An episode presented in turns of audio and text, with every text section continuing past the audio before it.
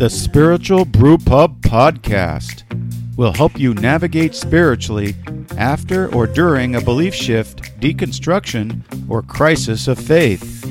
Not to try to convert you to a particular destination, but give you the resources you need to evaluate your future belief or unbelief and help you follow the religious historical evidence wherever it leads.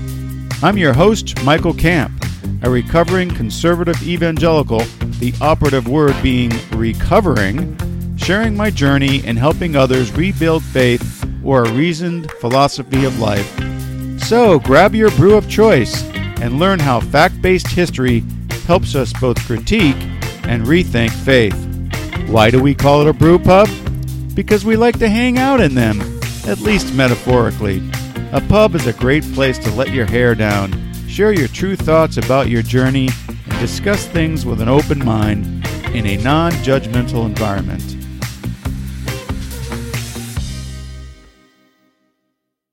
Welcome, everyone, to the Spiritual Brew Pub. I'm your host, Michael Camp. And today uh, we're going to go through what I call 10 facts that disentangle Jesus from Christianity and the church. So I got this idea after um, listening to a podcast that Jim Palmer did. Uh, and the title of that podcast was What Do We Do with Jesus? For people who are who have deconstructed evangelicalism and are trying to rebuild something. And uh, he had some really good things to say. And later on, I had him on my podcast and we talked partially about this and unpacked it a little bit. And, you know, uh, we agreed that it's a good idea to uh, lay out a way, uh, the way, the historical way to disentangle uh, Jesus from what we uh, think of as Christianity, and and especially f- from what the modern church has done with Jesus. So um, the points I'm going to make, these ten facts, they are um, part of uh, some content that I've already developed. Uh, there's a blog post on this that I'll link to that has a little more detail. Um, and my book, of course, Breaking Bad Faith, covers this uh, in, quite in depth. So um, what what's happening here is that one of the things I learned when I deconstructed uh, evangelicalism, uh, it taught me some things about Jesus. Uh, there are a few exceptions, but basically, modern churches t- have tangled Jesus up in a huge wad of unhistorical beliefs, doctrines, and practices. Um, and if you do a sound, uh, non sectarian, study of history, you can disentangle this and you can kind of get a better glimpse of of of Jesus and what his uh, teachings were were about and the original meaning of those teachings. So the following 10 facts are going to help us do that. We're going to you know slowly disentangle Jesus from modern Christianity and the modern church. Um, and this is just going to be the tip of the iceberg. Okay. So uh, there's a lot of sources that I'm deriving this from. There's a lot of research that in the uh, in the book it, it'll have footnotes to those those sources. But in this particular podcast, we're just going to kind of dive in and go through the the uh, the ten facts. So the big idea is this: once you understand uh, things like the history of the early Jesus movement, how Christianity developed into a full blown religion, uh, the historical, religious, and cultural context in which Jesus lived and taught, and learning how the Bible was compiled, and in many uh, cases was mistranslated. Um, if you when you do that, the real, uh, a more authentic message of Jesus emerges, and you rediscover that that message is often, uh, certainly the majority of the time, distinct from what we think of as Christianity, and in general, very distinct from evangelicalism. So you can then extricate Jesus from religion and see, so to speak, the real deal. So, what's the number one fact? The number one fact is Jesus did not start a new religion called Christianity. Uh, he was not a Christian. Of course, he was the founder of this movement. So later on, his followers started to be called Christians. But his uh, original goal um, and intention and practice was to um, introduce and develop a universalistic, progressive Jewish uh, way of faith that opened up Judaism to all, to all the Gentiles without having to jump through hoops in the law of Moses, especially to all the unclean that were considered unclean by the leaders and the elites in Second Temple Judaism. And the unclean, you know, had to kind of jump through a lot of religious hoops to be deemed accepted and forgiven by God. So Jesus rejected this Second Temple Judaism system. Uh, he rejected a strict adherence to the law of Moses and also practicing the sacrificial system. So, um, his path, you didn't have to convert to Judaism or a new religion to embark on his path. You you could be a, a hated Samaritan, a Roman, a Gentile, and still enter the Jesus community. His intention was never to found a new faith, a new religion, but merely open up Jewish thought uh, to a belief in a universalist God who doesn't need a religious system, who doesn't need priests, for example, or sacrifices or temples or some kind of church or synagogue system or religious codes of conduct. Uh, those aren't necessary, but the the the way that he paved was a way of living life based on love, and we'll get into that later. So that's the first fact. The second fact is that Jesus, number two, Jesus did not found an institution called, quote, church. Uh, neither did Paul, neither did Peter. Uh, when you look at history, uh, you find, and you look at the biblical text in the original Greek, uh, you find that the Greek word we the Greek word we translate church is ecclesia, which simply means a gathering of people. This same word is used in the book of Acts to describe a mob of people that came after Paul. Paul, it was just a gathering of people. In that case, it, it's a word that could be negative, it could be positive. It's just a group of people. And so Jesus was saying, I will build my ecclesia, meaning his following, his his people. He wasn't talking about an institutional church. Well, how do we know that? Well, um, uh, we look at history. We see that uh, look at the New Testament texts uh, outside the lens of a modern viewpoint, and we can see that that this is true. Uh, he didn't institute things like um, Christian priests or pastors who are t- the top leaders of a church. Uh, things like professional clergy, church buildings, church hierarchy, ordination, clergy vestments, uniforms, so to speak, statements of faith, creeds, tithing to a uh, a church or other church rules uh, or or like church authority over uh, its members. There were leaders in these communities that began, uh, but they weren't patterned the way that we pattern modern church systems. Um, basically, the only admonition that Jesus gave uh, to his followers to, was to embrace the love ethic that he taught love your neighbor as yourself, love God. Those are the top uh, commandments. Those are the things that really matter. And when you actually, Paul went to so far as to say, if you love your neighbor, you fulfilled the law, you fulfilled what God desires. That's the only requirement. Um, this doesn't mean that all church is bad. Uh, it means um, the church model that we use mostly in, in modern times is a model that's foreign uh, to the original model, and it and it's a problematic model because it has all these hierarchies. It has church leaders. It has uh, a built-in kind of a ability to abuse the system. Let's say. Um, so that's a whole nother topic to get into as far as how that works, uh, church abuse, etc. But uh, going to church today is optional for anyone who says they follow Jesus or his ethic. Um, so the early church folks did not go to church. They did have compassionate communities, but they were very different from what we call church. Okay, so that's two. Uh, what's number three? Number three that helps us to disentangle Jesus from Christianity and the church. Number three is Jesus did not believe in the inerrancy of the Bible.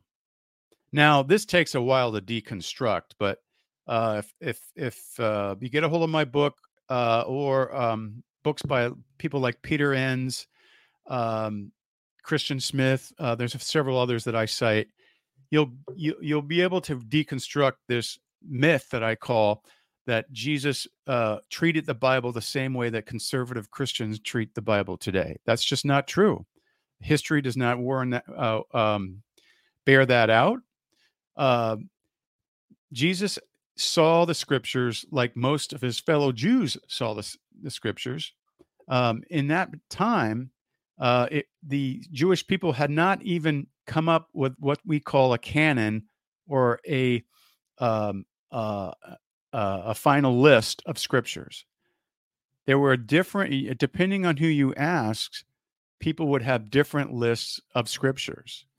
And they hadn't come up with that. And, and they didn't come up with that until after the time of Jesus in the second century.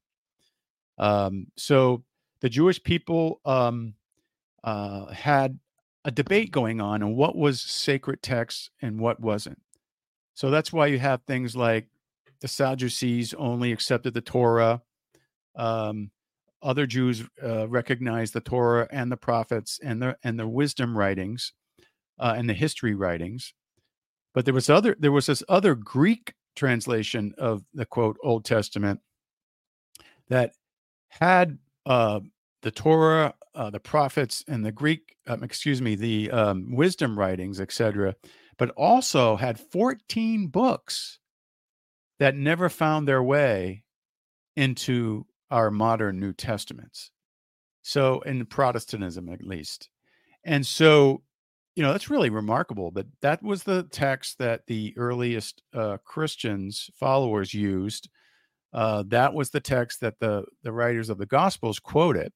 So they were quoting a, a sacred text that had 14 books that uh, most Protestants don't even recognize. Um, the Essenes was another stream of Judaism, and they had additional scriptures that they thought were divine, things like First Enoch, and that book was quoted in the New Testament book of Jude as as if it was scripture, but it's not in our scriptures. Um, so Jesus entered into these debates uh, about you know what was divine sacred text and what wasn't, and what inside those texts was really reflecting the nature of God. So Jesus actually uh, challenged many of the things in the Torah and and said, no, those aren't from God.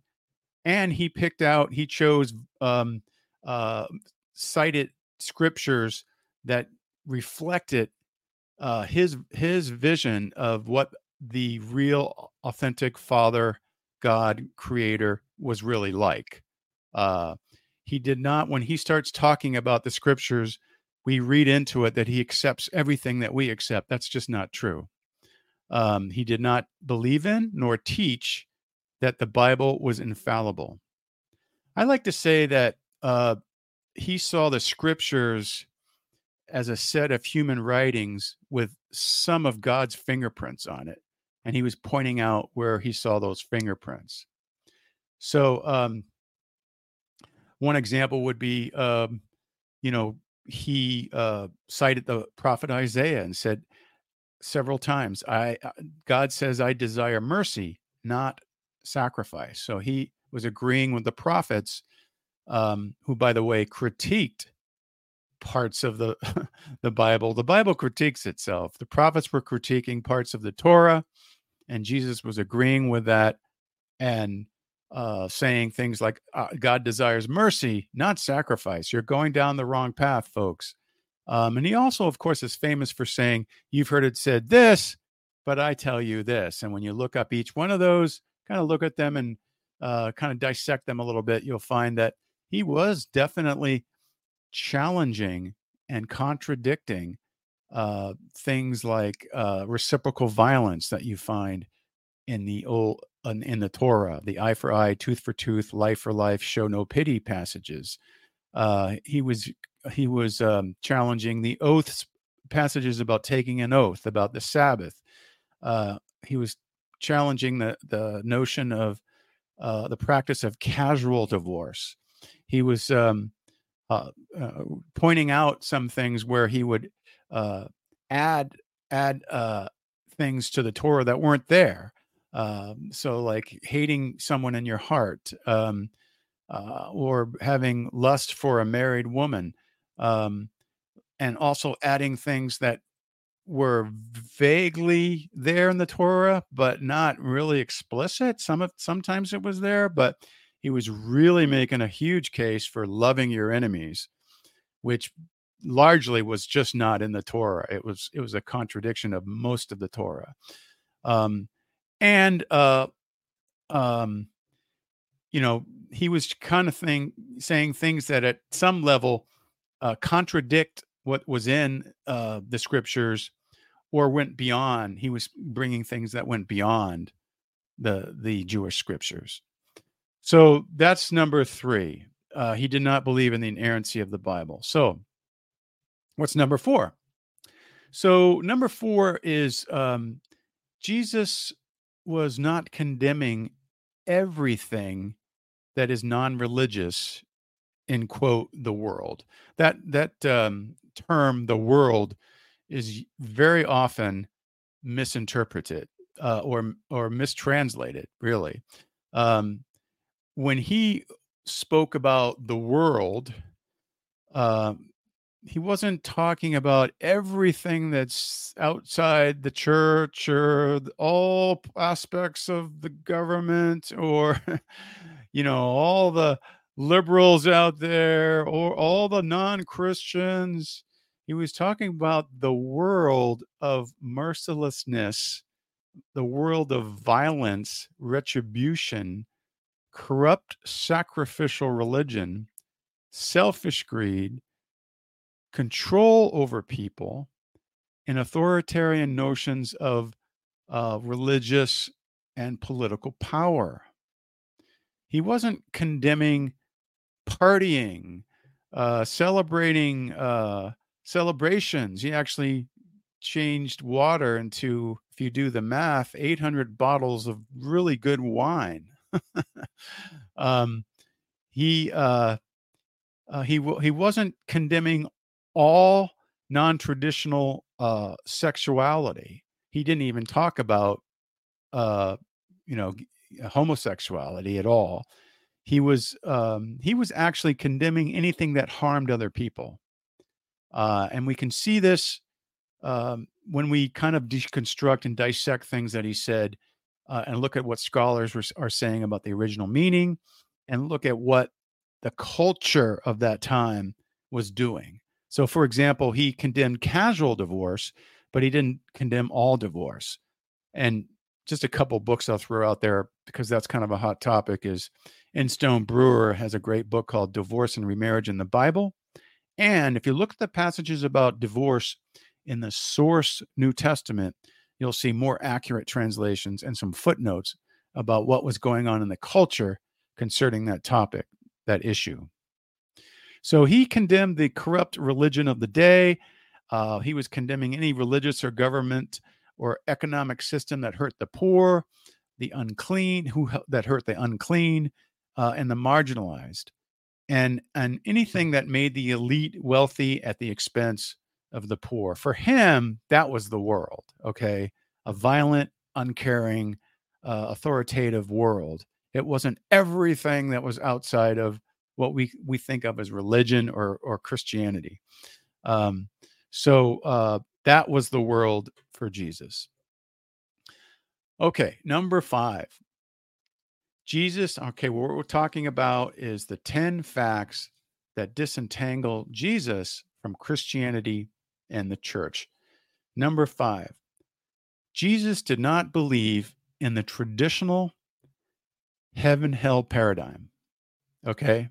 Now, lots of people have debunked the doctrine of hell. I, I have a video about it. I have a section in my book uh, about it. Um, and so you can find some resources. And if you go to the blog article I wrote, you can find links to those. But suffice it to say a, a couple things. Jesus' talk of the kingdom or the reign, another term is the reign, was hardly about the afterlife at all, but rather about the here and now. So, for example, um, I think it was um, Matthew that uses the term kingdom of God, and Luke and other gospel writers use, excuse me, Matthew uses the kingdom of heaven, and uh, Luke and other writers use the term kingdom of God, and they're basically the same thing. So the kingdom of heaven does not mean heaven, it means the reign that is from heaven, it's from above, it's from, you know, God and kingdom of god is the same thing. It's the kingdom of god. It's not the afterlife. Um, and he taught that that that is at in at hand. It's it's within us. It's in our midst. And and it's good news that the kingdom of, uh, of god or the reign of god of the loving god is here and it, it was to be fleshed out on earth. You know his kingdom come his will be done on earth as it is in heaven. Um, What's more, his talk of judgment was primarily judgment on earth and not the afterlife. So uh, this kind of gets into a lot of details, but uh, let me sum it up that all the terms that are translated hell in the New Testament are mistranslated. The notion of hell was not taught in the Old Testament. It's an idea that came in from pagan religions uh, and it seeped into Judaism and it didn't seep into Christianity until probably a couple hundred years or more after uh, Jesus started his movement. Uh, so, um, just a couple of examples uh, when he spoke of uh, Gehenna, and that was translated hell. Uh, Gehenna is a garbage dump outside of Jerusalem. Uh, it's commonly known, even in that day, was commonly known as a metaphor for judgment. Jeremiah used that term and it's basically saying if people did not change their evil and violent ways, uh, their hatred, their violence, their the way that they treated each other, um, they were at risk of being killed by their enemies or caught as a criminal by the Romans, and their bodies would be thrown into this fiery garbage pit that was always burning because it was uh, burning burning all kinds of things and it, it, and they just had the thing burning all the time. Uh, and so that's literally what roman the romans did to criminals and insurrectionists. They threw them into the garbage pit gehenna uh, their bodies after they were killed. Um, so that was what jesus was was warning about those kinds of judgments uh, in the here and now so, um, just uh, uh, another point would be that there's this other term called eternal punishment. And that phrase, of course, is badly mistranslated. And uh, Bentley Hart, David Bentley Hart, and, and Dr. Ann Nyland, in their New Testament translation, uh, they rightly translate that term because it really shouldn't be translated eternal punishment. We can get into the details of that if you look at the sources. But Hart translates it the chastening of the age, and Nyland translates it the rehabilitation for a set period of time. The word eternal is really not eternal. It's having to do pertaining to an age or uh, a, a, a period of time, and it can be long or short depending on the on the circumstances. And sometimes uh, that's exact that word in the Hebrew version in the old in the Septuagint was used to describe very short periods of time. So regardless, Jesus wasn't talking about eternity in those judgment statements. He and he was talking about something rehabilitative, something that was corrective, uh, something um, that there's another term for uh, retributive punishment, timoria, and he didn't use that word. He used the word kolasis, which means like corrective punishment, punishment to help people um, reform. So that was uh, number five um, in our list here. He didn't believe in the traditional heaven hell paradigm. He was talking about uh, warnings to, that people, um, if they did not repent and get on the way of love, the path of love, then they would reap the consequences in some way, shape, or form, which was a restorative way, not a retributive way, a way that was painful, but not a way that uh, would send people to eternal conscious torment. Um, so, number six, Jesus um, was actually um, a non religious, progressive uh, Jew who called for a new way of life.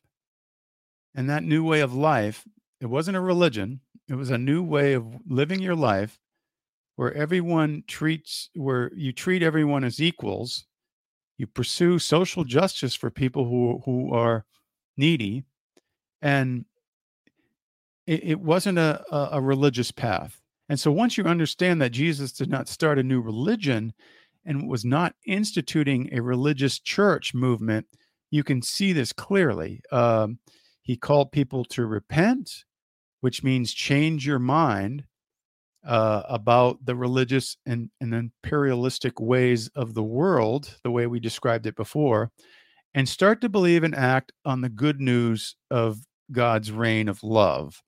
The kingdom is not, uh, or reign of God is not religious or political, but simply the reign of a loving God who desires an egalitarian society and tells us to start to love one another, including our enemies, and have compassion on the poor and the marginalized in our midst.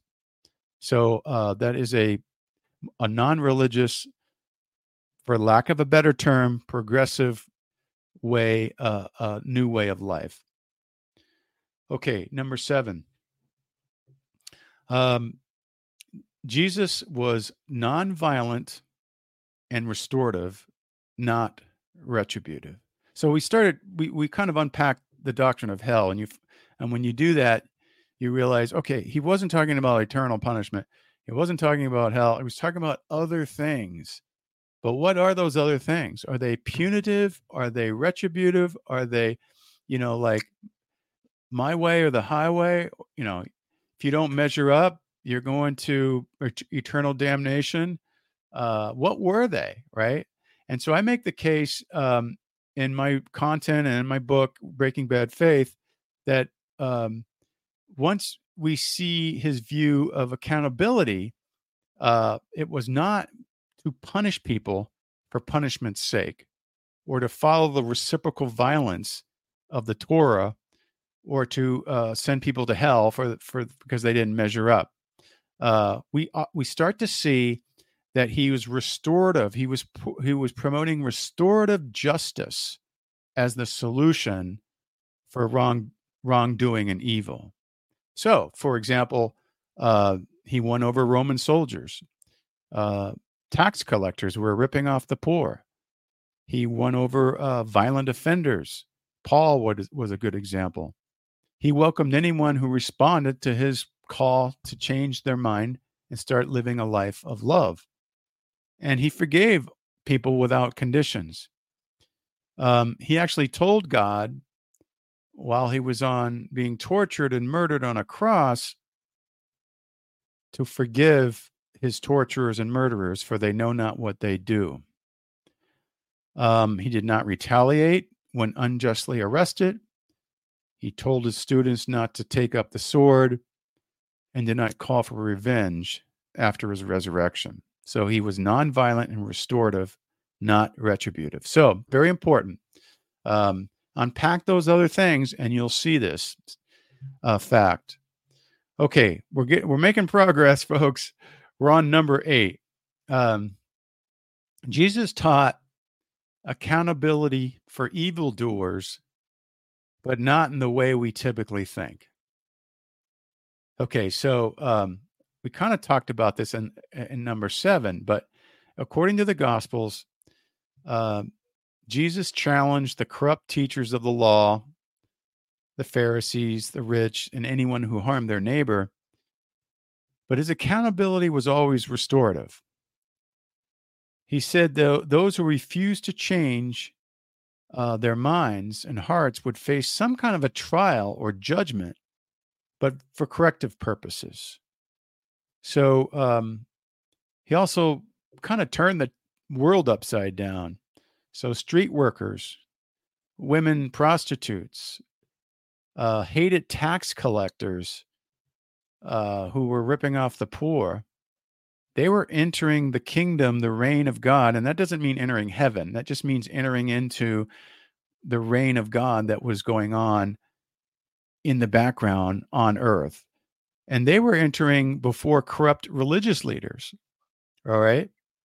Um, but he also said that, but the latter, the religious leaders, the ones he was naming out as corrupt, he also said one day they will enter too, because he said they the others enter first, not that the that these other ones will never enter. Uh, and he also said things like, you know, you won't understand this until you learn. Uh, you know, he told these religious corrupt leaders, uh, you won't understand this and come into the kingdom until you learn to say, "Blessed is he who comes in the name of the Lord." Basically, if you if you finally you know learn uh, that you've really been um, deceived and and your worldview.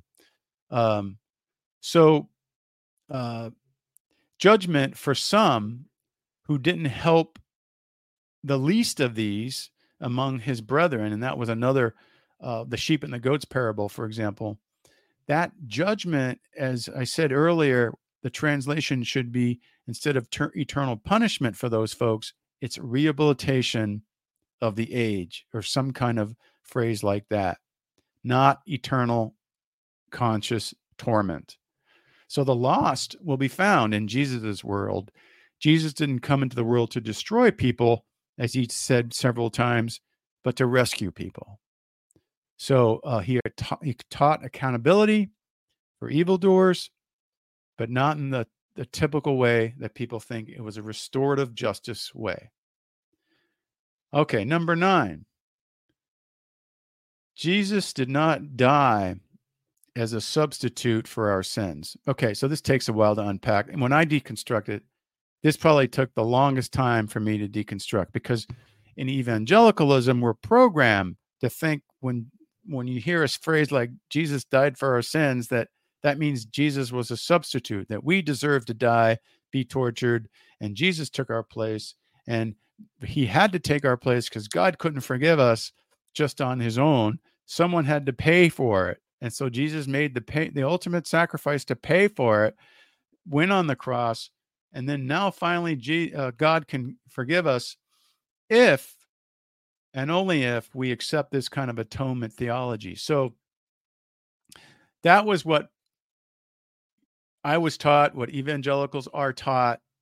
But when you go back into history, uh, this notion of substitutionary atonement, what some people call penal substitutionary atonement, um, did not exist in the early uh, centuries of the Jesus movement. In fact, the whole the, the notion of a substitute or uh, or or or uh, uh, death by and satisfying God's or appeasing God, that notion didn't even enter in in Christian thought until the 12th century by a, a guy named Anselm. And then later on, John Calvin in the 16th century developed the penal version of this atonement theory. So um, you can go into that in more detail and study it on your own. Looking, looking uh, some of my writings and content, and other people like I don't know, Brad Jersak comes to mind uh, off the top of my head. Lots of other people, uh, Michael Hardin, have talked about this and debunked it. But the uh, Eastern uh, uh, Orthodox Church, for example, they've never had this belief. They think the evangelicals are wacky with this kind of a, a, a notion. It causes a whole bunch of problems. It sounds like God is uh, retributive and he can't forgive anyone unless some kind of violent, sacrificial religious act is done. And uh, I really unpack that in my book, Violent Sacrificial Religion. You can see a trend in some of these things that are going on going on that people end up believing in violent uh, or divine violence, violent sacrificial religion. Someone has to be scapegoated. Someone has to pay. Someone has to die. Someone has to be executed uh, in order for God to be appeased and act and forgive.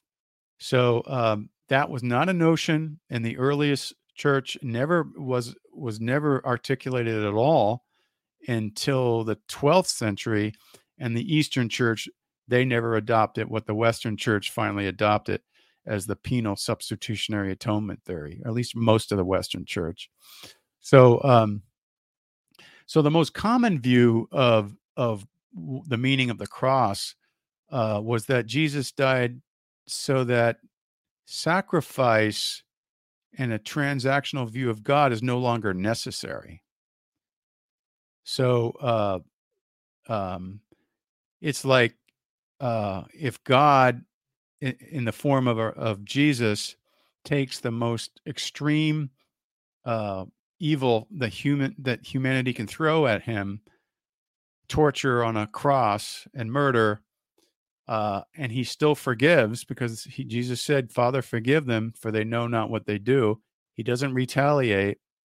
If that's what God is like, then there's no need for sacrifice. There's no need for payment. There's no need for this transactional view of God. Okay, so that was number uh, nine, I believe.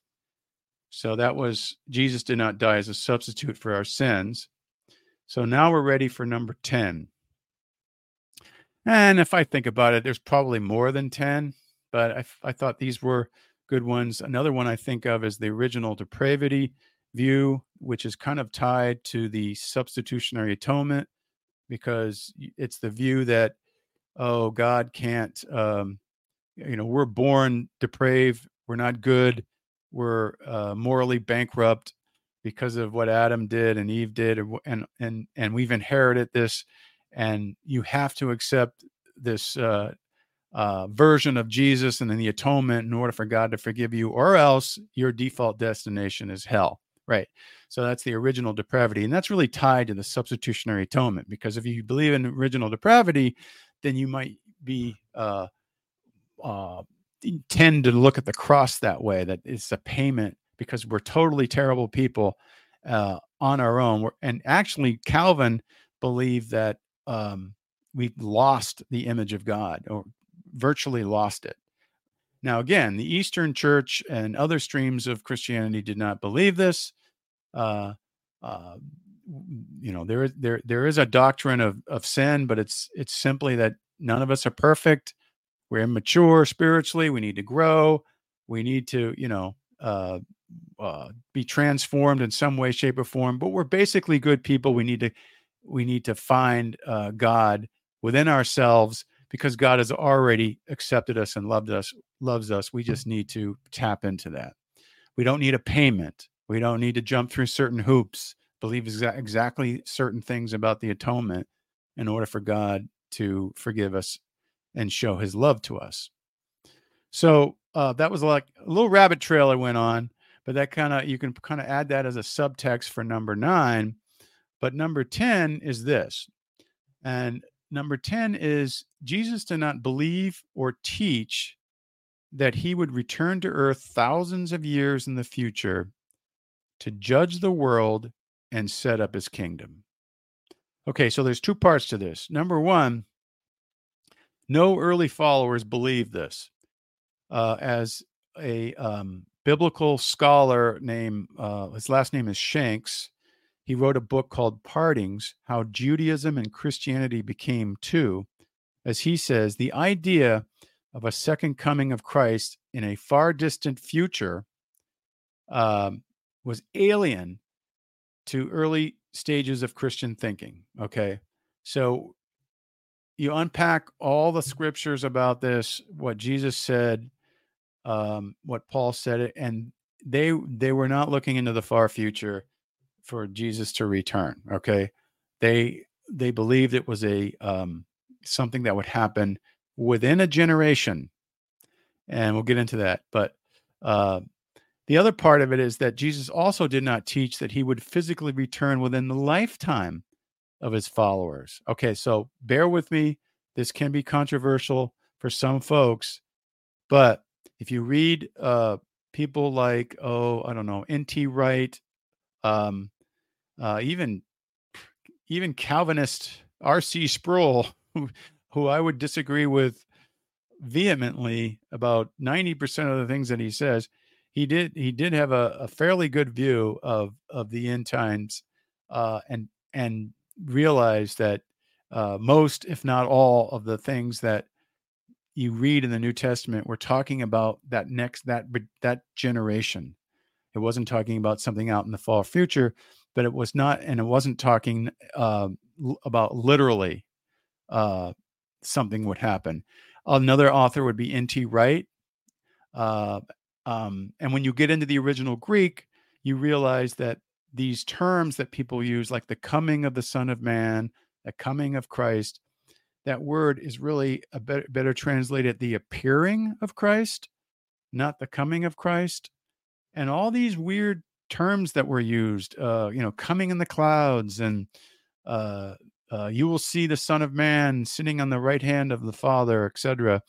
These were typical cosmic, apocalyptic Jewish terms that were used in the Old Testament, and people knew that they weren't literal. They weren't like, oh, you'll actually literally see Jesus coming on a cloud. There was, for example, in, in um, one of the Old Testament passages, there's a uh, passage that says God is coming on a cloud swiftly, something like that. They knew that those weren't literal terms.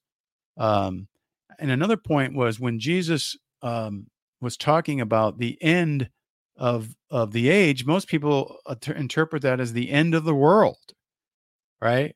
At the very end. No, he's talking about the end of an era, the age of Second Temple Judaism. He actually uses the word age, not the the world, the the world, the the word world.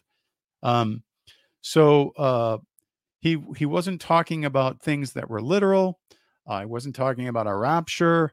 Uh, um, his statements were really uh, that in, at the end of this age, where he predicted that the Jewish temple would be destroyed, and this sacrificial, corrupt religious system uh, that some Jews were following, the majority, not all, but the majority, would would uh, would end, and that was that was the end of the age. Um, but his statements were really a statement that his good news of peace would be vindicated, and that's what N.T. Wright uh, comes to the conclusion. The word "coming" really means appearing, uh, and it also doesn't stipulate what direction. There's, it's not like coming to Earth, right? It doesn't mean return to Earth. It just means his appearing wherever that is and that could be uh, metaphorically uh, at the right hand of God, like Jesus said at one point. Uh, we, it's a kind of a mystery, but people weren't taking it literally. Okay, um, so as for the tribulation that Jesus predicted, again, he said that would happen within a, generation, uh, and that period of time that he called the tribulation, and, and you know uh, all the things that he talked about that would happen before this, you know, this appearing of Christ or vindication of Christ, uh, that all came about between the 60 CE up to uh, 70 CE when the Romans uh, came and destroyed uh, both Jer- Jerusalem and the Jewish temple in, in, in response to the Jewish revolt. The, the thing that Jesus was trying to get Jewish people to, to not do, to hate and attack and stage a revolt against their enemies, they did that and they were destroyed. Uh, at least the temple and the city were destroyed if they happened to be there and they didn't flee. So, anyways, that was number 10 uh, about the end times. Again, I'm kind of tipping, uh, hitting the tip of the iceberg in all of these things. These these might provoke a lot of questions for folks, like, well, what about this and what about this? And you can find some of those answers in in my book uh, and um, I also cite other books um, that have go into more depth in, into these things. So, so the question is, um, after learning these historical points, what do you do with Jesus? If you've deconstructed evangelicalism, conservative Christianity, what do you do with Jesus? Well, if you can eh, disentangle him, like going through these points, learning some more things about the uh, about these facts, and disentangle him from the way that he's portrayed in conservative, evangelical, fundamentalist Christianity, you can start to see that there's a non-religious Jesus out there. Okay, and uh, what matters to that non-religious Jesus is how you treat other people and how you follow the path of restorative love and peacemaking. That's what really counts. Okay. It's not uh, going into a new religion, being part of an institutional church, um, you know, having certain political views about X, Y, and Z. Uh, it's all. It's about a way of life of love your neighbor, um, love God, but actually, you can actually do this outside of Christianity because Jesus didn't start Christianity. It was a totally different animal. Um, he wasn't about that. So you don't need to be uh, actually a, technically a Christian to follow the path of Jesus. You don't te- you have to be in Christianity, or you can or you can be. Uh, it's people are are can choose how they want to live this restorative way of love if you feel and agree that this is a superior way to to live life.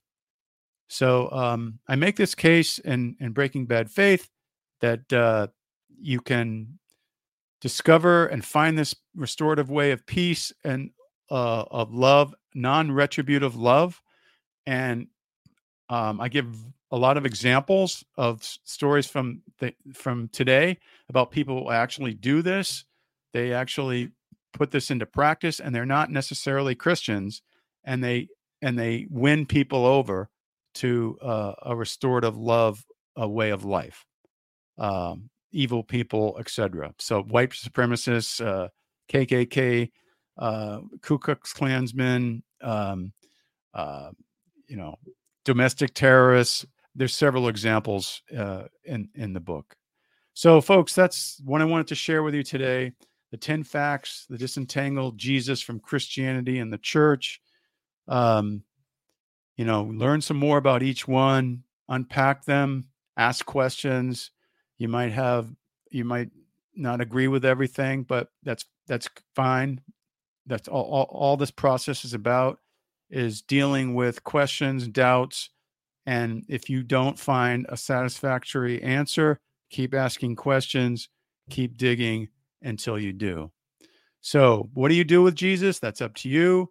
I try to I try to give people signposts uh, to point people to ways that they could go on a path, but I don't tell them where they should land on their path. So um, that's that's the approach. So that's it for the spiritual brew pub this time. Um, stay tuned for the next episode. Enjoy responsibly.